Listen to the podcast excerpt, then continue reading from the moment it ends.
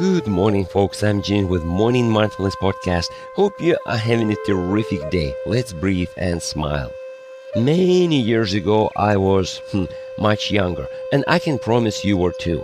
I didn't see many things the way I see them today. When I watch young kids growing up, sometimes they're making the dumbest decisions we can imagine. They just use what they know at the moment and that's our role as adults to make sure that we protect them from hurting themselves, right? Unfortunately, sometimes for one reason or another, kids get alone and they have to make some decisions, and those decisions may cost them lives. I read about some cases when kids were setting a house on fire because of ignorance playing with matches or lighter, and then they were hiding inside the house scared that the parents might scold them. The firefighters could not find them, and the results were tragic. Thanks God it doesn't happen every day.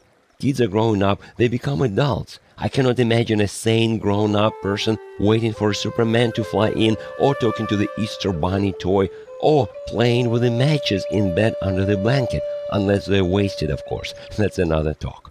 However, I see so many adults holding on to that most dangerous part of their childhood that is making life changing decisions based on partial ignorance. What makes the issue worse, we are adults and we're expected to make decisions, and we often choose to refuse asking for an advice. Unfortunately, the results of our ignorance can be devastating and it can cost us our life or even lives of other people. We don't know what we don't know, just like driving the car. Check your blind spots before making any maneuvers. Be mindful. Think about it.